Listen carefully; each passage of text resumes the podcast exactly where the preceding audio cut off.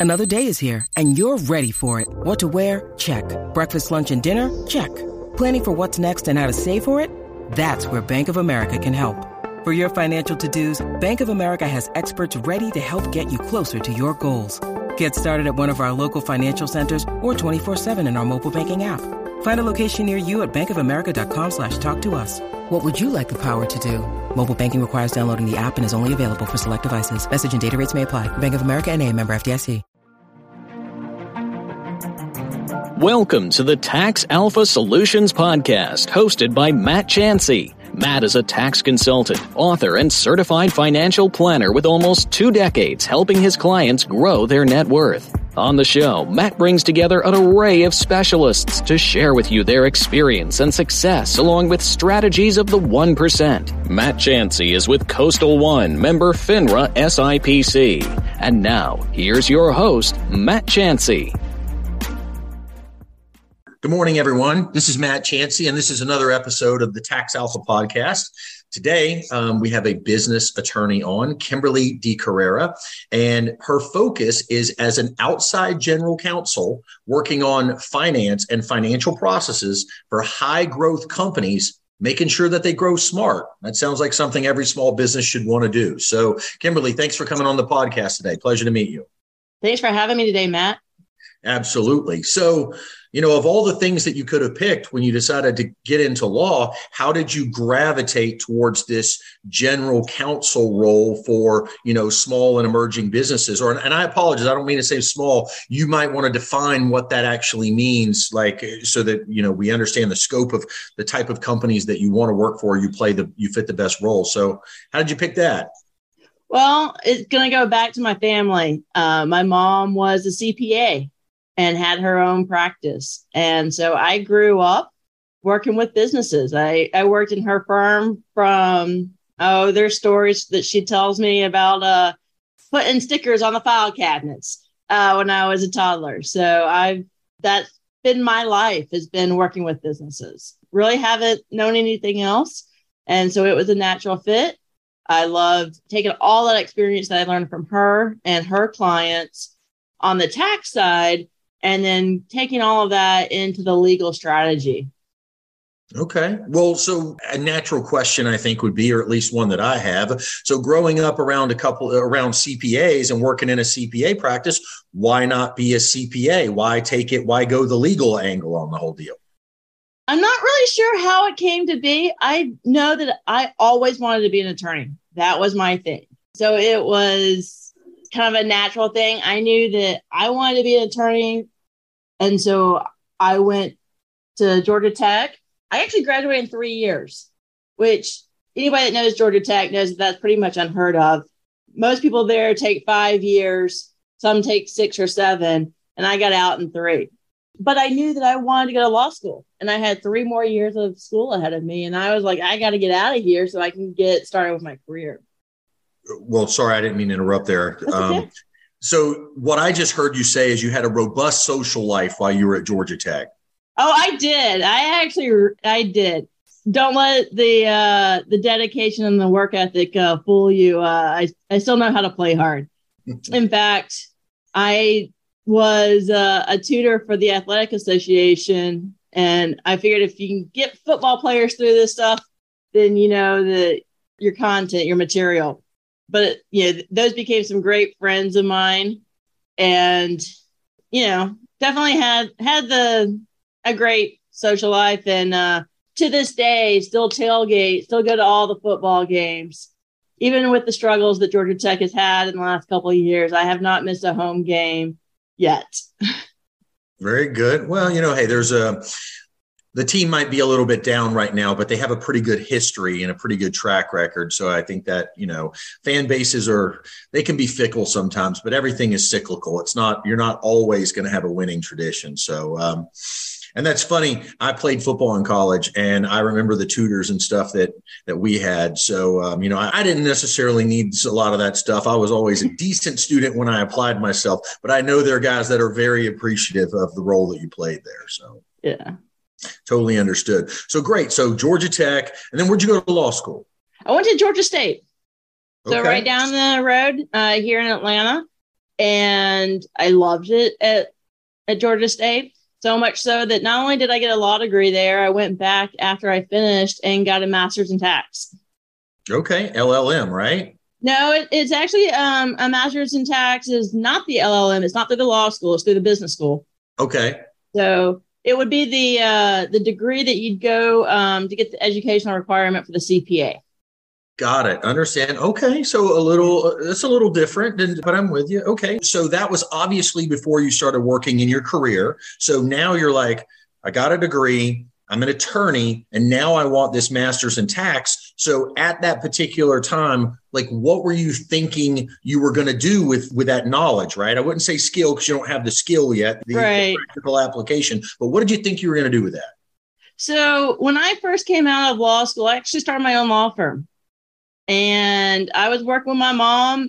She had her CPA clients. I had my uh, law clients, and a lot of those overlapped. And the whole idea of sharing fees and doing this thing, she wasn't going back to law school to become a lawyer to share fees. So the easiest way was for me to get my CPA. Now, I never got my CPA because I moved on from my own law practice. Another neighboring law firm gobbled me up and said, you know, run our law firm for us. We don't know how to run a law firm. So I did that for a year or two and then got into this financial consulting. And I was doing unclaimed property compliance. And that was a whole new world to me. Through all of my experience working with the my mom's CPA firm, through undergrad business, through law school, through my master's in tax, the only time I had heard of escheat was in the context of like wills, right? And if you don't have anybody to leave your estate to, it would go to the state. That's the only time I had heard of that. But then there's this whole concept of unclaimed property where companies have financial assets that they do not own. And they have to either find the owner or turn it over to the state. So I did that for over 10 years and still do some of that. Okay. So to educate people a little bit, give us a fact pattern or example of how that would occur that because pro- obviously you were coming in to solve that problem, right? So right. how does that problem even occur in the first place? Give me an example of how somebody would even end up in that situation needing that person to solve that problem. All right. So you're an employee. You get a paycheck. And for whatever reason you're not on direct deposit and you don't cash your check. All right that money is yours. You get a W 2 that says you, you've been paid this amount of money at the end of the year, right? Mm-hmm. Even though it's not in your bank account. And so the company can't keep that money forever. They have to find you. Hopefully, you're still an employee and say, Hey, you didn't cash your check. I need you to cash this, right? They can't find you. They have to give it to the state. Well, the state doesn't see this as a tax. So anytime we've got economic recession, maybe uh, state revenues are down. They like to go in and do audits and try to collect this money because it goes into a fund. Sometimes it even goes into their general fund, right? So this is a revenue source for some of the states, not all of them, but some of them. And you can go and collect it from the state in fact, I've got a check from an insurance company I'm trying to collect from Georgia right now. So it, it happens to even to me, but this can be payroll checks, it can be vendor checks, um, AR credits if you've overpaid a company, utility deposits, bank accounts, life insurance, gift cards. I mean, the list goes on and on about what this can be. Anywhere that there's financial uh, assets, there could be unclaimed property. Interesting. So is that I've heard about unclaimed property for individuals, but you're describing it from like a business perspective. Are those part of the same ecosystem? Are they two separate ecosystems? And what's the statute of limitations, I guess, before the state can reach in and say, hey, nobody wanted this money or nobody claimed it. We can do something with it. Right. So from a, it's all part of the same ecosystem. Okay. Right. So individuals claim it, but the companies had to report it in the first place to the state. Right. So it depends on what state it is, what type of asset it is. For Like a payroll check, a lot of states say after one year, the companies have to report it to the state. Or something like a vendor check or bank accounts or other assets, it may be three years or five years are typical. Gotcha. Understood. Okay. So working on unclaimed property. And so, and you did that for a while, right? And then did that for over a decade now. A decade. Well, look, that snuck up on you, uh, you know. It did. It really did. and then the next thing you know, you're like, okay, wait a minute. This is probably not all the reasons that I went to school and got all the education and training that I got originally, right? it, it was actually, I love working with the unclaimed property. I work with all aspects of a company, right? We're looking at their policies and their procedures and how they do their accounting right? So I'm using the accounting side of my brain, I'm using the legal side of my brain, um, all coming together. So I wouldn't say that it's not that I didn't go to school for it, I just didn't know about it, right? It was such a, a unique area of law that not a lot of people know about. Sure. So no, it's actually it's been a great um like testing ground, right? To learn about all different areas of a company. I mean, for example, you're setting up a gift card program, right? You're working with the legal department, the accounting department, the sales department, the marketing guys, you know, everybody, right? So we work with everybody to find business solutions to like really big problems. Okay. So yeah. Understood a little bit. Okay, I got what you're going with there. So uh, obviously, it was a kind of a cross-disciplinary or multidisciplinary approach to figure out how to solve these problems. So you had to engage engage a bunch of tap into a bunch of different knowledge bases to figure out how to pull it off. Right? Which correct? Yeah.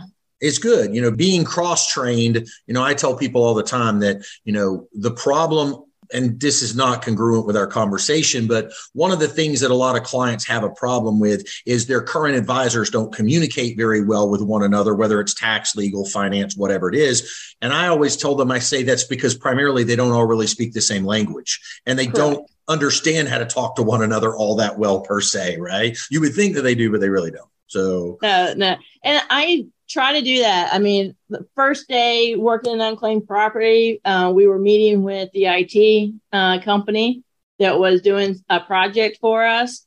And knowing nothing about unclaimed property and just sitting in on the meeting, right? And we're going through, you know, the decision tree. And this is where my history at Georgia Tech came in really handy because as we're going through all of that, they're all stumped on why it's not working. And then I'm going, ah, let's try moving like, you know, this if statement around or like that. The logic's just not right. And so they fixed it and it worked. And at the end of the meeting, I was like, I'm either going to be your best friend or your worst nightmare because I speak your language and I speak their language. And I can be in, you know, communicate between them very well. So, you know, don't make me too mad. yeah, yeah. I find many of the biggest misunderstandings in business aren't intent to be misunderstandings in business, they're communication issues. Yes, communication is uh, probably the biggest roadblock to a lot of deals and a lot of situations. And I would say, secondarily, behind communication, it's pride. Because when you tell another professional something and you use your nomenclature and they don't understand what it is, they rarely will ever go, um, Can you explain that to me exactly what you mean in English? And they'll just go, Oh, yeah, yeah, yeah, and act like they know what they're talking about and not really understand the nuance of what you're actually talking about. Yes. Yeah. Yeah. Uh, sounds like you've been there before. A couple times, couple times. So I, maybe I'm just a translator in the grand scheme of things. I don't know. Sometimes I feel like I'm a traffic cop, right? Yeah. Like just trying to direct deals and the different parties in the deal and saying, you know, this is what you want and this is what you want and this is how we can meet in the middle. Yeah, yeah, don't disagree. I think that makes a lot of sense. So well, and in the middle of the last crazy couple of years, I also um, got took an in-house position with a company in the supply chain. so talk about a couple of uh, years that have just been insane, right. right? So doing the unclaimed property stuff, I also at one point left a firm and started my own because I wanted to expand beyond just unclaimed property right? I was enjoying the unclaimed property, but it was kind of becoming a little bit routine. Mm-hmm. So I wanted to get back to helping companies uh, grow, right? And some of the other legal aspects of corporate governance and contract negotiations and some of that kind of, I'll call it fun stuff, right? Sure. So one of my uh, clients decided to bring me on uh, on board for a couple years and let's talk about some insanity with the supply chain. Yeah. And look, let's be clear. I'm going to backtrack for a hot second. It's not uh-huh. that unclaimed property became routine. It's the fact that you had done it for a while, you had mastered the skill set, and you just weren't growing anymore. The complexity of it to a novice looking at it is never going to feel routine. To you, had developed that skill because you had done it Correct. and practiced it for a while. So, yeah. you know, don't make it sound super easy for the listeners to go out there and know how to navigate that environment because it's not. No, it's really not um, easy. I mean, you got 50 states plus a couple other random jurisdictions like DC and Puerto Rico and everybody. And so you've got 50 state laws, you know, you've got federal um, law on top of that. You've got, you know, there's this giant matrix that unclaimed property people have of trying to keep track of all the rules, right? Because you've got property types, you've got states, you've got different deadlines. It's kind of like a controlled chaos in a lot of ways that it does take years to to learn unclaimed property. So yeah, do not get me wrong. And then of course you've got states that are changing the rules as you go. Right. Um, that's one thing about Delaware is that you know when I started, their audits went back to 1981. Yeah, and now they're just they're just 15 year uh, look back periods. Sure. But those audits can take two, three, five years. It's not unusual for these audits to go on because you are digging so far deep into the records and the the data, right? You've got to go so far deep. It takes that long to get things done. And it would be nice if it were in some database online that was searchable and sortable. But I'm going to bet that that's just not how that works when you go back, especially when you go back predating computers and the internet to some extent, right? right. I mean, even think about like, can you on your own uh, financial records go back to, you know, 2005? right. Yeah, yeah. It, probably not, you know. So now let's look at a multinational company that has been in business for you know 100 150 years. Right. they've gone through accounting system changes probably three or four times in the last 15 years. They have retired servers you know it's a technology nobody knows how to get into anymore. Even if you have maintained the server how do you get the data out of it? That's right. it, it's a little bit of insanity um, with all of that. So you're right. It's not that it became routine. It's not easy to get into. It's a complicated mess for practitioners. And, you know, it's something I'm still doing, right? I've just expanded my offerings um, so that it's not solely unclaimed property. In a way, statute of limitations became a very practical solution to saying, we just don't know how to get back and go there and look for it anyway. well, so that is one thing with unclaimed property is that everybody set the record retention to seven years based off of federal tax. Right. Some of them might go to 10 years. No one goes to 15 and 20 years. Right. Right. So then we come into these, it's not really a statute of limitations of the data is not there. It's, oh, you don't have the data. Let's estimate what your liability would have been if you had the records. And so then we get into the estimation arguments about what's a reasonable estimation and how do you go about doing this? And that's a fight that I'm having with Delaware on several fronts right now. Understood. So we've got the experience of unclaimed property. We work with some inside counsel and supply chains. We've gathered all this experience, but then there's this there's this person inside of you going, I want to help business owners in high growth grow smart. How does that pivot come about? How does that transition come about? And what does it look like? So I am a small business owner, right? I have worked with small businesses throughout my career at various times. Most of the unclaimed property is um, actually larger businesses and, and some of the names that you would recognize, you know, from the Fortune 500 and everything. But my passion is really with the smaller businesses, the family owned businesses, the ones that you can really get into and do strategy with, right? T- whether it's tax or growth, all of that is really fun to me, right? Of trying to figure out the pieces to the puzzle, how it all fits together, how we can accomplish your goals. Okay. Fair enough. So, so when we when I made the introduction and we started them, so we're outside general counsel, which implies the company's not big enough to basically hire you full time. So you have to fractionally divide your interest between multiple small businesses as a general counsel type role, and then you know, financial and financial processes. So let's talk about that. What are financial and financial processes that you're implementing on a fractional basis for small businesses where I'm assuming you would have picked the things that add the most value, right? So that they can't execute themselves. So what are some of those things? Well, a lot of times I have found that small business owners are good at what their technical expertise, right? They are good at being a doctor. They are good at being an architect. They are not great business people, though. Right now, there are some that are awesome at that, but for the most part, they don't do all that great on the business side of things. So I help with setting everything up from here's your banking relationship, right? So, like, I have got financing for companies and negotiated with banks on so that they can grow.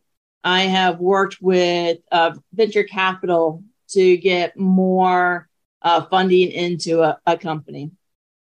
And then working with them about like setting up their accounting processes. Uh, you know, here's how you issue a check and rules about like, okay, you need two signatures if it's over this amount, or you can have your bookkeeper issue checks for, you know, all of this.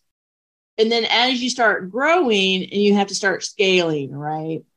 And so you see that a lot of companies have very manual processes when they're small. You know, they're using maybe their online banking to do checks, but then they kind of go to like a QuickBooks, and then they're going to need to go to something else that's a little bit more, you know, an enterprise system that you know, it could be an SAP or an Oracle or Great Plains or something like that. So, setting up those processes to make sure that it works for that stage of the company. Sure. And as a companies evolve and grow, you know, what works to what's the old expression? What got you here won't get you there, get you right? There. Right. So, and my rule of thumb is that about every 30% of growth, you have to redo your processes. Interesting. I've never heard anyone actually quantify or yeah, quantify, yeah. Yeah. So that number of saying at 30% of growth. And where did that heuristically, where did that come from? That shortcut of saying, hey, we've grown 30%. What we're doing isn't good there. Where did that come from? That's just from experience of helping companies, right? And everything from startup zero dollar revenue to, you know, a hundred million dollar revenue of watching them grow and going, this is broken. It's time to fix it now. Or this isn't working anymore. Right. It worked fine, you know, a year ago, but now it's not.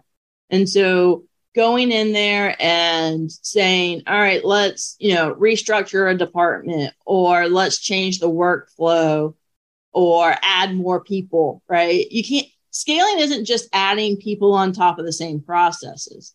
A lot of times you know, you're automating processes, right? You go from a very manual, like, let's keep an Excel spreadsheet for our finances to having a software do it. And then you can automate you know, the disbursements and things like that. Sure. And the business owner is going, I just got comfortable with the way we were doing it before. well, and that's what happens when, I mean, there is a case of you've grown too fast, right? Sure. And you get ahead.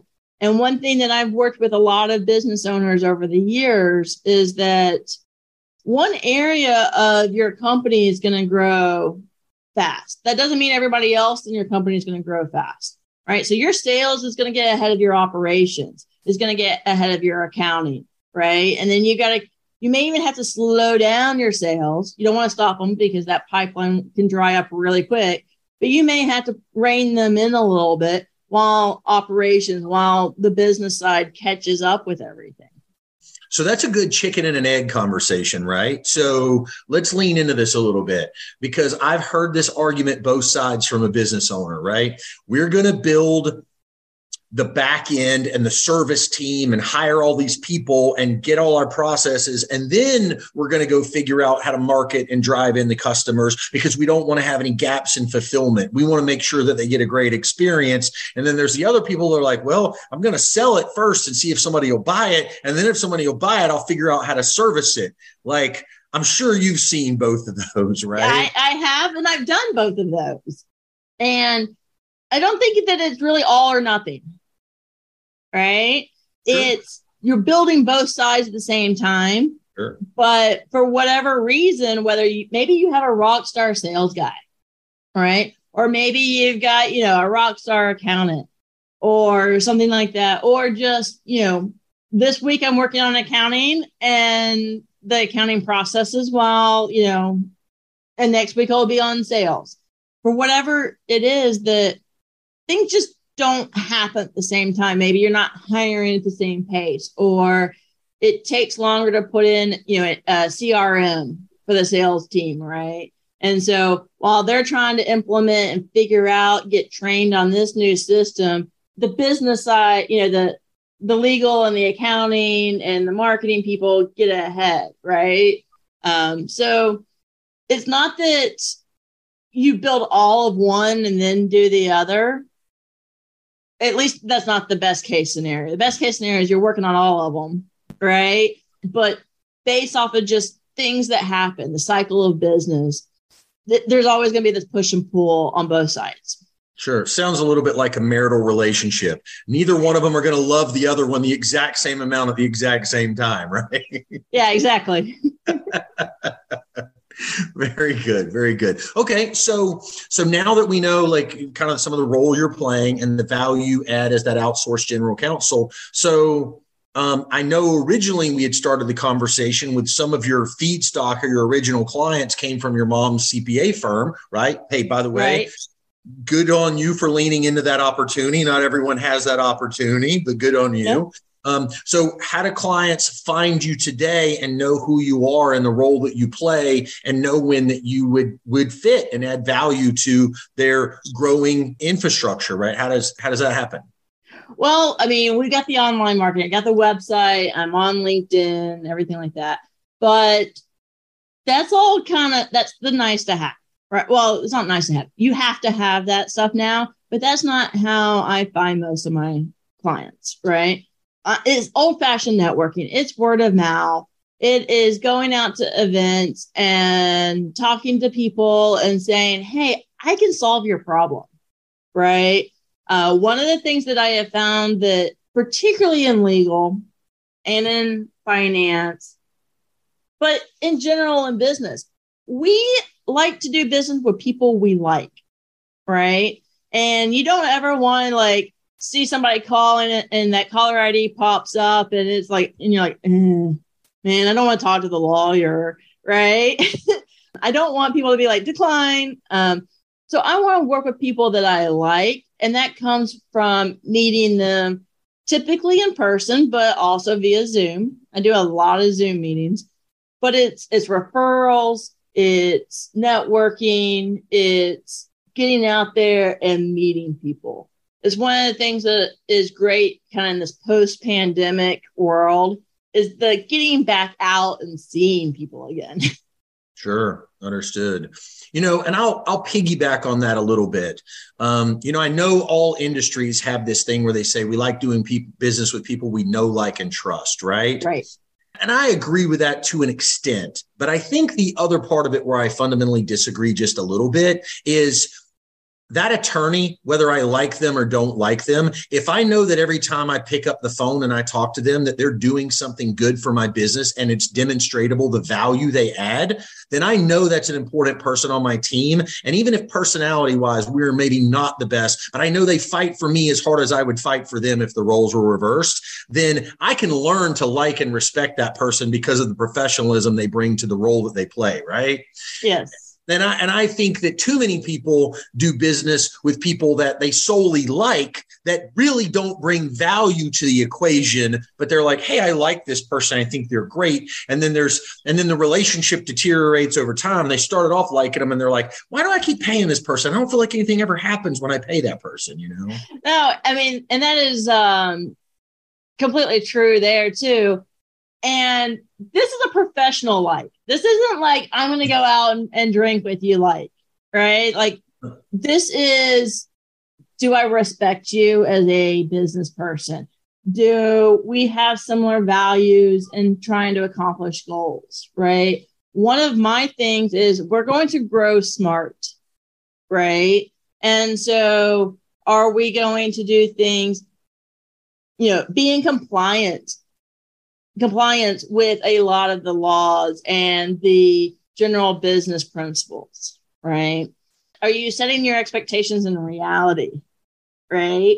We can make financial projections all day long, but are they based in any kind of reality of, yes, this is a, you know, a smart goal, things like that. So when I say that people that I like or that people like me, it's not that, hey, we have to be best friends right? We don't have to go out and be able to, to drink together or um, go to, to dinner together, but it's can we work together? I think you honestly, I think you nailed it when you came back and said, um, professional like versus personal like. I don't think people understand the difference between the two. And when they think like, their default state is personal like. Would I hang out with them? Would I play golf with them? Would I drink right. with them? Whatever. And you're like, you know what? If I had to have a personal like relationship with every person that I do business with, I would never get any business done. No, right? yeah. Well, and one of the things about personal like in business is that you do spend too much time at the golf course or the ball games, right? And you don't get the work done if you like them too much, right? So there's that balance. There's a fine line between, you know, having enjoying the people that you're working with, right? The one thing I do not want for anybody, whether it's me uh, seeing somebody calling me or me calling somebody, is to be like, I hate talking to them. I feel like it's a waste of time. It's a waste of money. It's, you know, not serving our goals of moving the company forward. Understood. So look, things are always changing. The puck is always moving per se, right? So mm-hmm. with what's going on right now, you know, in, in, the financial markets, in society as a whole, you know, technology is a disruptor and and the role that you play in businesses, are there any current headwinds or obstacles that you see on the horizon that you're looking to potentially plan around and, you know, help your clients navigate with with what's coming, right? So I mean, right. that's that's the goal is not to always plan for what's happening right now but what might be coming down the down the line. Yeah. So one of the things that i like to do with my clients particularly when they're new is do like a risk audit. And where are you most susceptible to damage or to risk? And so that can be everything from a cybersecurity policy right? So what happens when that ransomware hits? Can you survive it? Or, you know, obviously I, I'm in the South. We've got, you know, hurricanes and tornadoes and, you know, fun things like that coming out of the supply chain uh, world of, you know, it doesn't take much to mess up your supply chain. So can we build in redundancy there so that it protects you when there's a, a, a bump in that supply chain. One of the biggest things that I do is work with clients on diversity. And this isn't, yes, this is employee diversity, but more than that, it's things like diversifying your suppliers so that you have more than one, is diversifying your customers so that you're not so reliant on one big customer, right? Because then they can set the tone, right? But you need to be able to walk away at any time. And if you've only got one client or one customer, then that's really hard to do. If they start turning the screws to you, it's not a good situation. Right. So, you know, if, if you are a retailer or, um, you know, like a manufacturer, are you, what are your distribution channels? Are you all in on Amazon? Do you have your own direct to consumer brands or you got other brick and mortar type of stores and distribution channels, things like that? Because if you're all in on Amazon, it's really easy for them to put the screws to you and say, you know, you got to start lowering your margins, right? You got to lower your price point, and that's going to hurt you when you know you're trying to also cover payroll and your rent and your cost of goods and things like that.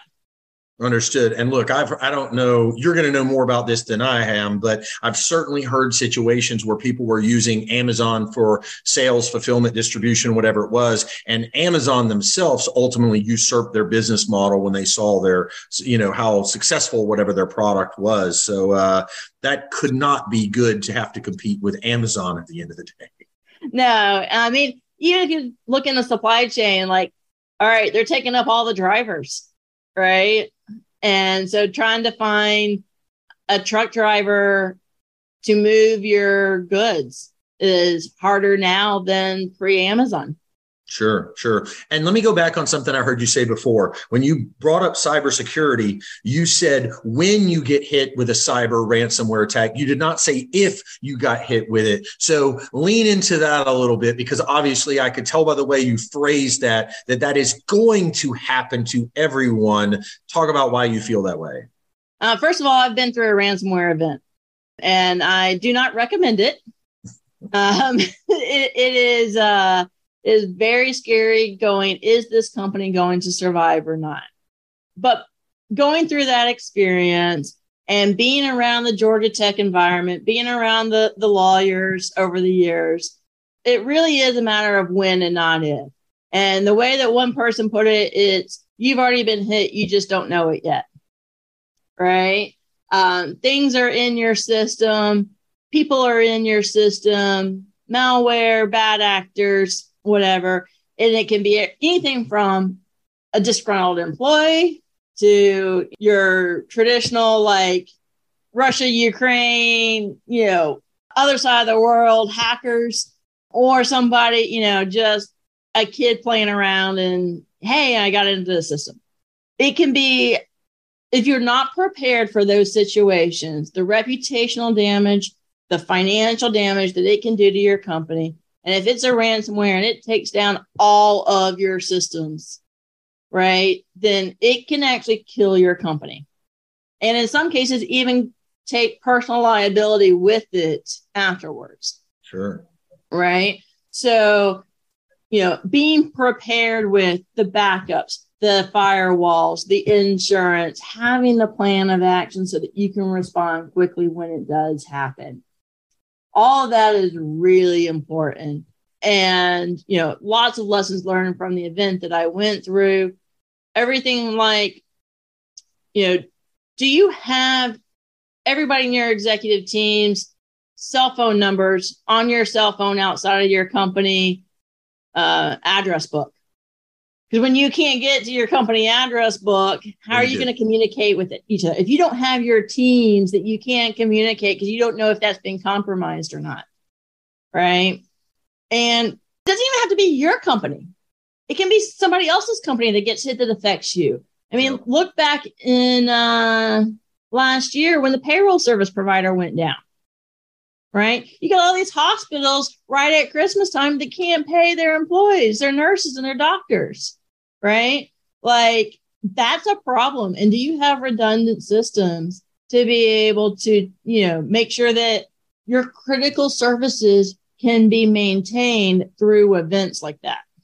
Sure. And I look, I go through a ton of cybersecurity training all the time, and it's terrifying the case studies and stuff that they always put in that training.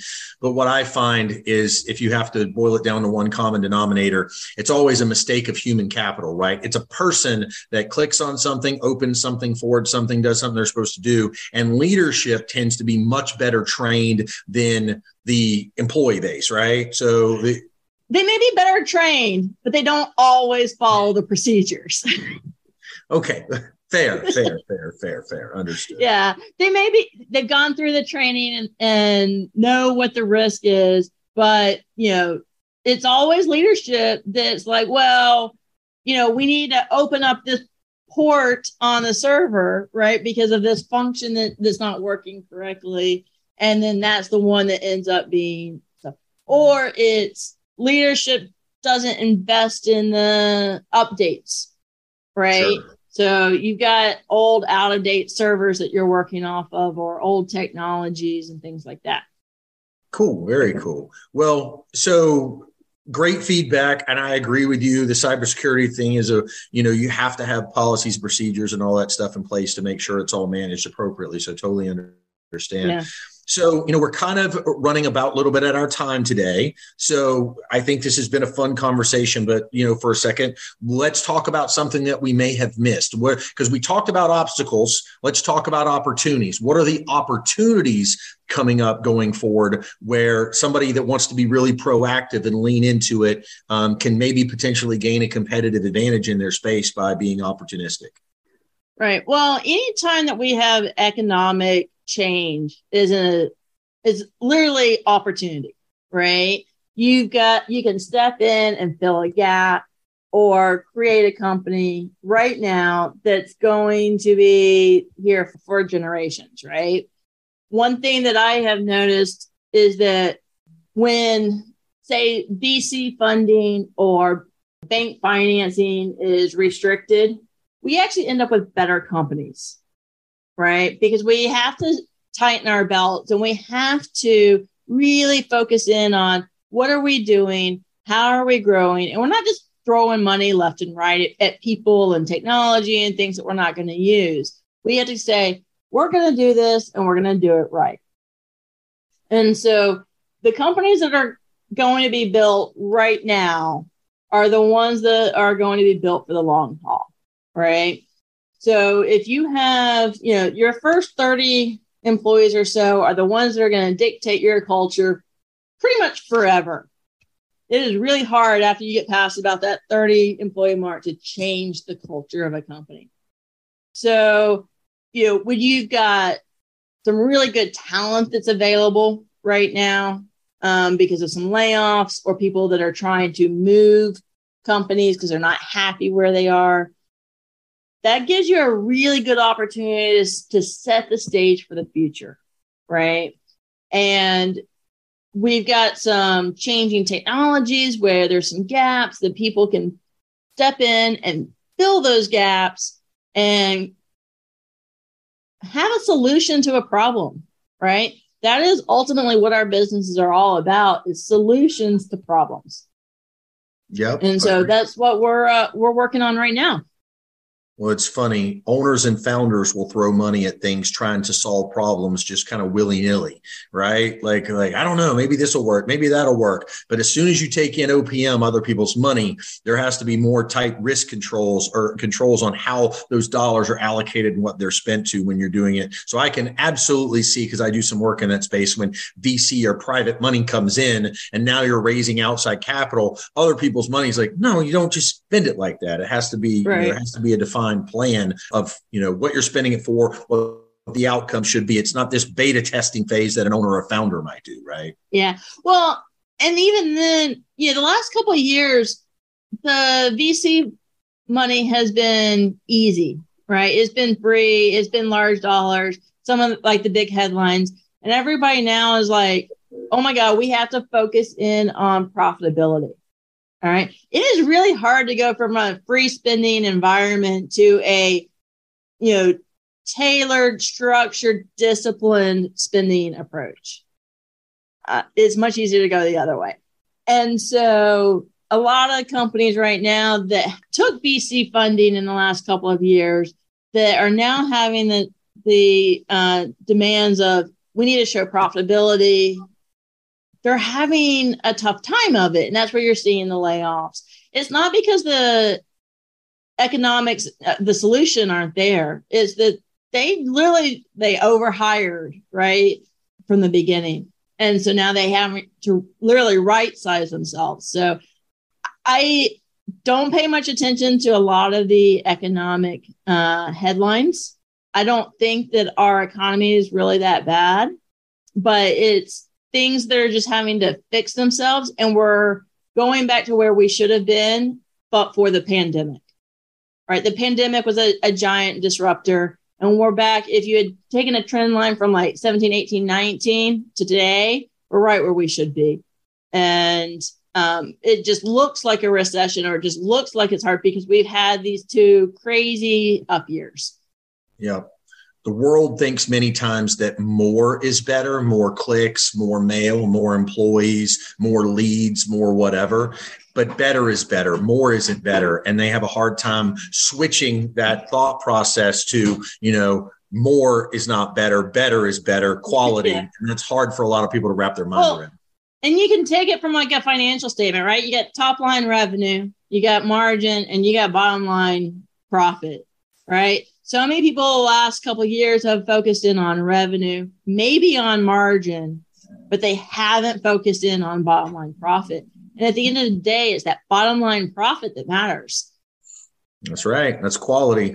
And if you look at the, and not to make it about financial markets, but if you look at the companies in the financial markets that have ultimately held up better over the past correction or you know reversion to the mean that we've had which you just discussed it's been quality companies with quality earnings at the end of the day not all these more speculative companies that have you know growth at all costs type deal correct yes Understood. Well, hey, this has been a great conversation. I've had a lot of fun. Hopefully, you've had some fun too. So, tell the listeners here, and look, we're going to post all of the uh, links that anybody would ever want to find you at as we develop this content. But, you know, for the people that are listening, tell people how they would find you, Kimberly. So, I'm on Twitter at DeCarrera, D E C A R R E R A. You can find me on LinkedIn at kdecarrera. And my website is decarreralaw.com. Sounds good. And who should go? Who should look for you? Who's the type of person that's listening to this that should go out and find you? So I work uh, mostly with companies. So if you are buying legal services for your company, uh, small business owners, if you're trying to start up, if you want to buy a company, uh, if you want to sell a company, or just need day to day help with your legal services, but you don't want to have in house counsel, then I'm your I'm your woman. There you go. There you go. Good stuff. Well, Kimberly, it was a pleasure. Thanks so much for coming on the podcast today. I think the stuff that you shared was extremely insightful. Um, and I learned something about you. You do something that I do. You punctuate a lot of your sentences and your statements with the word right. I like to grow right, correctly, smart, right?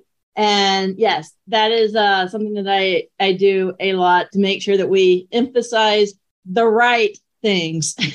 I never caught that I was doing it until some of my friends and colleagues pointed it out, and then I I now pick it up in other people when they do it. you have to say so, not a judgment, just an observation.